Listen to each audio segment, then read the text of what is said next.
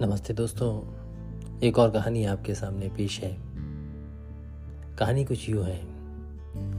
एक बार क्या हुआ कि एक दरवेश समुद्र यात्रा पर था तो उस ज़माने की जो परिपाटी थी, उसके अनुसार सभी जितने यात्री थे, उस नाव पर सवार, वो सभी एक एक करके उस दरवेश, यानी कि सूफी संत के पास गए और उससे नेक सलाह मांगी।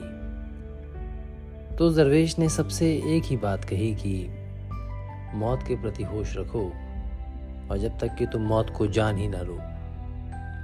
तो ये उसके ध्यान का एक सूत्र था, लेकिन जब सभी लोगों से एक बात कही तो किसी को भी, जैसे कि ज़ाहिर था, मैं ये बात पसंद नहीं आई। और कमाल की बात तो ये हुई कि कुछ ही देर बाद समुद्र में एक बड़ा भयंकर तूफ़ान उठा, सारा जहाज़ जो था वो पत्ते की तरह कांपने लगा, त्राही त्राही मच गई। क्या नाविक और क्या यात्री सभी घुटनों पे झुक के भगवान को, ईश्वर को, जो जिसको मानता था, प्रार्थना करने लगे, बचाओ बचाओ। और इतने आतंक चारों तरफ़ मचा हुआ था, लेकिन वो दरवेश तो जैसे बड़ा ही शांत बैठा हुआ है, जैसे कुछ हो ही नहीं रहा है। तो जब कुछ देर बाद वो तूफ़ान गुजर गया। तो एक आदमी गया उस फकीर के पास और उसने जाकर कहा कि बड़े अजीब आदमी हैं, आप देखा नहीं आपने?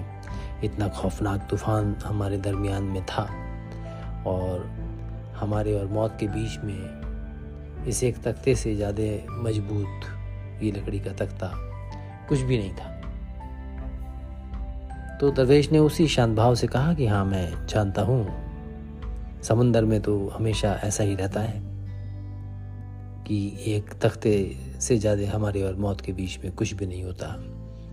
लेकिन जब मैं ज़मीन पर था, तब भी बराबर मैंने यही देखा है कि आम ज़िंदगी और मौत के बीच में इस तख्ते से भी कम बचाव है। तो कहानी वैसे तो ये यहीं पर ख़त्म हो जाती है, लेकिन कहानी में जो छुपा हुआ मर्म है, वो मेरे हिसाब से कुछ इस तरह से है कि अब आप जानिए कि दरवेश सूफी सूफी फ़कीर को कहते हैं और फ़कीर का मतलब है कि भिकारी और भिकारी भी कोई ऐसा वैसा नहीं। एक ऐसा भिकारी जिसका भिक्षा पात्र और कुछ स्वीकार नहीं करता परमात्मा के।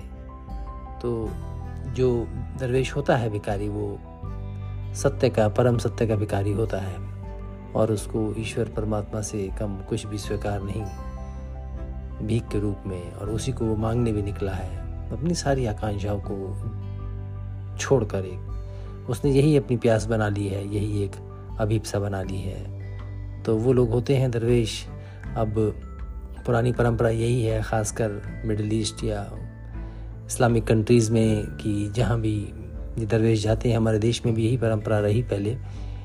तो लोग आते थे और झुककर उनसे सलाह मांगते थे, क्योंकि वो ईश्वर के सच्चे चाहने वाले माने जाते हैं। तो दरवेश देते भी थे, लेकिन हमेशा ऐसा नहीं होता था कि लोग ले पाए। और आज भी ऐसा ही होता है कि लोग जाते हैं गुरुओं के पास और गुरु की तो फितरत ही देना है, वो तो देता ही है, लेकिन ज़रूरी नहीं कि वो हर इंसान को मिल ही पाए, क्योंकि लोग तैयार भी नहीं होते हैं, वो अपने हिसाब की चीज़ें ले सकते हैं। तो वो तो बीज फेंकता है, लेकिन अगर हमारे दिल के अंदर ही वो ज़मीन तैयार नहीं है, जो इन बीजों को ग्रहण कर पाए तो फिर हम उन चीज़ों को नहीं स्वीकार कर सकते। तो वो तो देता रहता है, ईश्वर भी देता रहता है, लेकिन फिर भी इसी कारण हमें वो सब मिलता नहीं है। और दूसरी बात यह है कि किसी भी सदगुरु के पास, किसी भी भगवान के पास, किसी भी वाणी को उठा के हम देख लें, सब एक ही बात कहते हैं। क्योंकि दूसरी बात तो सच ये है कि कहने को कुछ है ही नहीं, क्योंकि सच्चाई तो एक ही होती है। दो चार दस बीस तो होती नहीं है, इसलिए आदमी कहीं पर भी चला जाए, चाहे वो भगवान महावीर के कहे हुए का बातें हों या फिर गौतम बुद्धा की हो या कृष्ण ने कहा हो। या मोहम्मद साहब की वाणी हो। सब में एक ही बात है, भाषा अलग अलग हो सकती है, प्रतीकों का इस्तेमाल भी अलग होता है, कहने का ढंग अलग होगा, कुछ व्यवस्था अलग बना दी होगी, लेकिन बात तो एक ही है। क्योंकि कहने जैसा एक ही होता है तो इसीलिए उस दरवेश के पास भी कोई दस बीस बातें तो थी नहीं तो उसने भी एक यही सलाह दी सबको कि भाई मौत पे होश रखो जब तक मौत को जानी ना लो। तो ये कुछ कहने का तरीका जो उसका था, उसका कारण ये था कि एक फ़र्ज़ करें हम कि मान लीजिए हमारी किसी से लड़ाई चल रही है और भयंकर लड़ाई है, एक दूसरे के खून के प्यासे हैं और हमारे हाथ में अगर खंजर भी हो और हम मारने जा रहे हों, नहीं तो वो हमें मार देगा और उसी समय कोई आकर हमसे कहे कि भाई, एक बहुत बड़ी सुनामी समंदर में उठी है और पूरी पृथ्वी को जो ये निकल जाएगी और ये मुश्किल से एक दो घंटे का मसला रह गया है। तो बहुत मुमकिन है कि हमारी लड़ाई एकदम से बंद हो जाए और वो जो छुरी या चाकू हमने उठा रखा है, वो एकदम से हाथ ढीला हो जाए और वो नीचे गिर पड़े। क्योंकि जब एक दो घंटे बाद सब कुछ ख़त्म होने वाला है तो फिर मरने मारने की बात ही क्या रह गई। तो इसीलिए मौत को जानना और उसको हमेशा याद रखना, ये ज़िंदगी का एक सूत्र भी होता है। और यही सूत्र वो दरवेश बताने की कोशिश कर रहा था क्योंकि अक्सर होता क्या है कि हम इन सब बातों को बड़ा मनहूस मनहूस मानते हैं और उसकी तरफ़ से हम हमेशा पीठ किए बैठे रहते हैं। कहीं कोई मुर्दा भी जा रहा होगा तो हम नज़र झुका लेंगे, घुमा लेंगे, उसकी तरफ़ देखेंगे भी नहीं। किसी बच्चे ने अगर कुछ इशारा भी कर दिया तो हम उसको तुरंत चुप करा लेंगे। अव्वल तो बच्चों को लेके ही नहीं जाएँगे ऐसी जगहों पर। तो ये डर हमारे मन में समाया हुआ है। लेकिन बात उल्टी है, जितना डरो, डर उतना ही बढ़ता भी जाता है।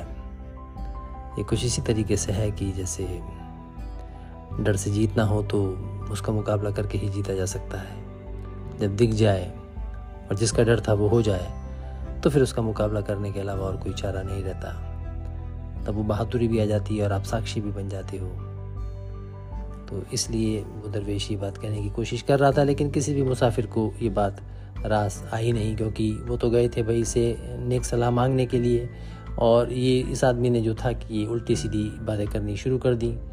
अब मौत की बात तो किसी से भी कहो, वो किसी को रास तो आएगी नहीं। अब इसलिए वो लोग भी बड़े परेशान हो गए।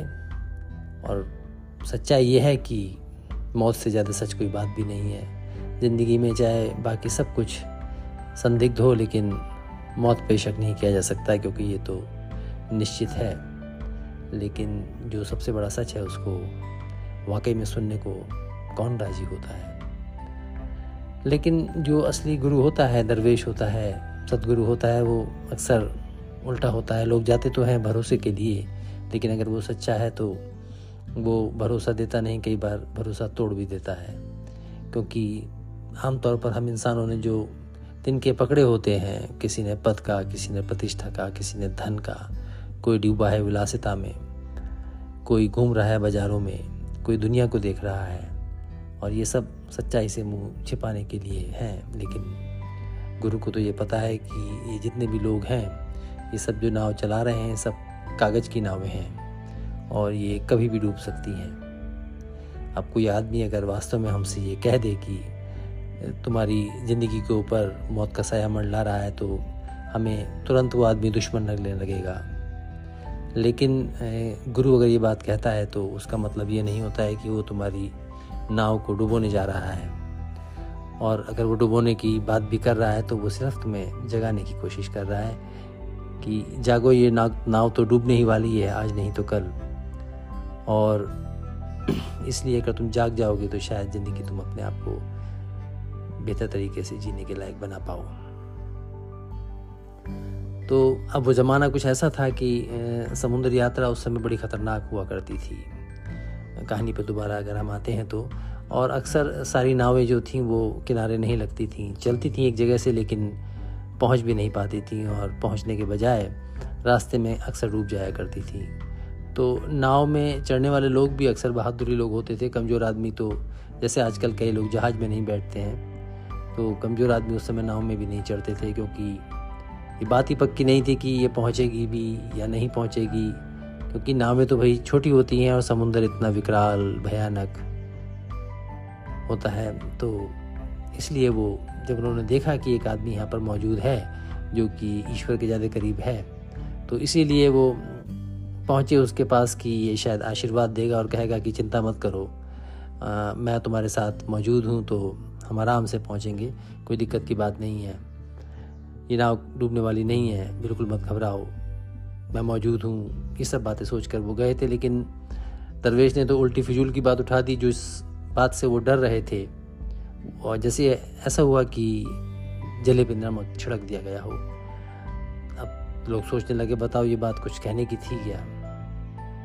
यहाँ पे मौत की चर्चा करने की ज़रूरत क्या थी? हम तो पहले ही घबराए हुए हैं, और इसने तो ऊपर से ये बात खड़ी कर दी। कि मौत को जान लो, मौत को जान लो। अब कल्पना करें कि हम जहाज़ में बैठे जा रहे हैं, हवाई जहाज़ में, और यूरोप, अमेरिका की यात्रा है, लंबी यात्रा है दस बीस घंटे की, और इस बीच में अगर कोई जहाज़ के अंदर ये आदमी कह दे कि ये जहाज़ कुछ ख़राब जैसा लग रहा है, पता नहीं हम पहुँचेंगे या नहीं पहुँचेंगे। तो लोग तो पहले ही डरे होते हैं क्योंकि जब कोई जहाज़ गिरता है तो शायद ही कोई जीता बचता है। ऐसे में कुछ कह दे कोई तो बेचैनियाँ तो बढ़ना लाजमी है ही। तो इस तरह की अपशकुन बात उसने कह दी कि मौत पे ध्यान रखो। तो किसी को भी ये बात रास आई नहीं, बड़ी अपशकुन बात थी। और इत्तेफाक की बात देखिए कि थोड़ी देर में ही उसके कहते ही समुद्र में भयंकर तूफ़ान भी उठने लगा। तो भाई, उन सब मुसाफिरों को अब ये पक्का हो गया कि आदमी गड़बड़ है, गलत है और मरूज आदमी है, क्योंकि इसके कहने से ही ऐसा हुआ है, वरना हम तो ठीक ठाक जा रहे थे। जैसे ही इसने ये मौत की बात शुरू की तूफ़ान चालू हो गया। अब आदमी तो सभी डरे हुए हैं, ज़िंदगी में रास्ते में अगर बिल्ली रास्ता काट जाए, आपका तो या मेरा, हम अक्सर वापस मुड़ जाते हैं या रुक जाते हैं, ताकि कोई दूसरा आदमी गुजर जाए, और जो मुसीबत हमारे ऊपर आनी थी वो उसके गले पड़ जाए। लेकिन क्योंकि वो नाव में बैठे थे, अब नाव मुड़ के भी नहीं आ सकती थी, और ना ही नाव से नीचे उतर सकते थे, नीचे तो पानी था। तो करने के लिए कोई और उपाय तो था नहीं। तो पक्का हो गया उन लोगों को समय की ये जो इसने मौत की बात कही, ये लो आ गई मौत। तूफ़ान उठने लगा है भयानक, त्राही त्राही तो मची गई। सभी लोग प्रार्थना करने लगे। अब ईश्वर से ही प्रार्थना होती है अंत में। जो नहीं भी मानता है ईश्वर को, वो भी अंत में फिर कुछ और नहीं तो प्रार्थना ही करता है। अस्पतालों में बड़े बड़े ऑपरेशन के बाद भी अक्सर डॉक्टर यही कहते हैं कि अब दवा नहीं है, दुआ की ज़रूरत है। हमने जो करना था वो कर दिया। अब आप तो बस दुआ कीजिए। तो फ़कीर ने मृत्यु की बात कही उन लोगों से, अब आदमी तो जीना चाहता है। तो फ़कीर ये देख रहा है, बैठा हुआ, और बड़ा शांत है, थोड़ा हैरान भी है कि अभी अभी तो मैंने नेक सलाह दी थी कि भाई मौत पे ध्यान रखो, अब मौत सामने खड़ी है। तो आज अगर इससे मुकाबला हो जाए तो मौत का डर भी निकल जाए, जैसा मैं चाह रहा हूँ, जैसी आकांक्षा जीने की होनी चाहिए इंसानों के बीच में। तुरंत ही मौका भी दे दिया है। लेकिन वो हैरान है कि लोग तो उल्टा समझ रहे हैं। लेकिन फिर भी, क्योंकि वो तो बड़ा खुश है कि ये मौका तुरंत ही सामने आ गया तो वो शांत बैठा है कि इससे ज़्यादा शुभ अवसर और क्या होगा कि मौत चारों तरफ़ खड़ी है और वो दृष्टा हो गया है, देख रहा है। चारों तरफ़ तूफ़ान है, सागर है, लेकिन उसने कोई उस दिन प्रार्थना नहीं की बचाने की। अगर वो सही फ़कीर रहा तो उसने सिर्फ़ धन्यवाद दिया उस परिस्थिति का कि चलो ऐसा मौका तो आया कि जब मैं पूरी तरह से जाग सकता हूँ और कुछ देर बाद जब समुद्र शांत हो गया तो जब आदमी ने आकर एक पूछा कि भाई, क्या आपने देखा नहीं इस खौफनाक तूफ़ान के दरमियान हमारे और मौत के बीच में एक तख्ते से ज़्यादा मज़बूत कुछ भी नहीं था? एक तख्ता ही तो था, जरा सी भूल चूक। और ये तख्ता उलट जाता और हम गए थे। मौत बिल्कुल करीब थी। तभी उसने कहा कि ये तो समुंदर में होता ही रहता है। एक तख्ता ही रहता है। जो ज़िंदगी और मौत के बीच का फासला है, लेकिन जब मैं ज़मीन पर था, तब भी मैंने बराबर यही देखा है कि आम ज़िंदगी में हमारे और मौत के बीच में इससे भी कम बचाव होता है। क्योंकि हकीकत तो ये है कि आम ज़िंदगी में हम मौत से बिल्कुल सटे ही खड़े होते हैं। फ़कीर ने कहा कि आम ज़िंदगी में मौत में और हम में इंच भर का भी फासला नहीं होता। और फिर भी हम देखें कितने मज़े में चलते हैं, जैसे मौत है ही नहीं।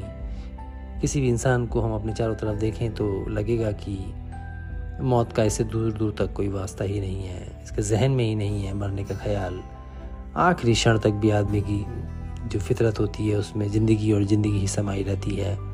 आखिरी पलों तक कुछ भी ना हो जाए, वो आखिरी कण को भी पकड़ता है सहारे की तरह।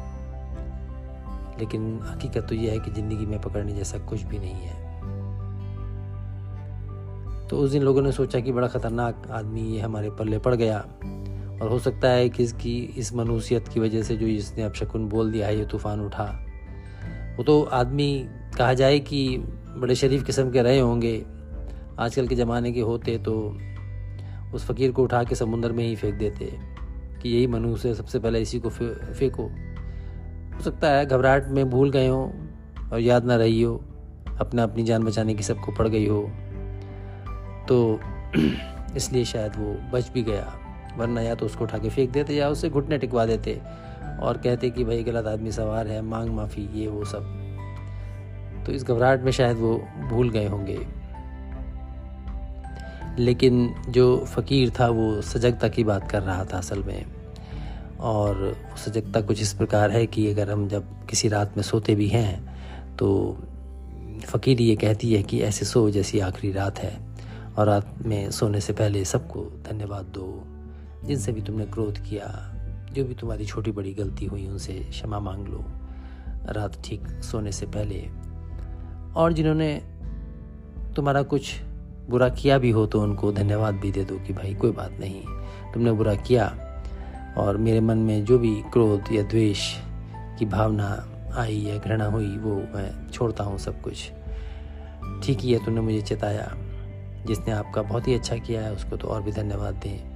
क्योंकि जब आखिरी रात है और जब शरीर ही ना बचेगा, मन ही ना बचेगा, कुछ भी ना बचेगा तो क्या नाता, क्या रिश्ता, क्या द्वेष और क्या भय तो आदमी अपने पराये से सब मुक्त हो जाता है। तो ये दरवेश कथा ये भी कहती है कि ऐसा करो और फिर चुपचाप सो जाओ, जैसे कि आखिरी रात हो। और आप देखेंगे कि अगर रोज़ हम ऐसा करें तो कुछ ही दिनों में हमारी जो रातें हैं और उनकी जो नींद है, वो उनका गुण और धर्म दोनों बदल जाता है।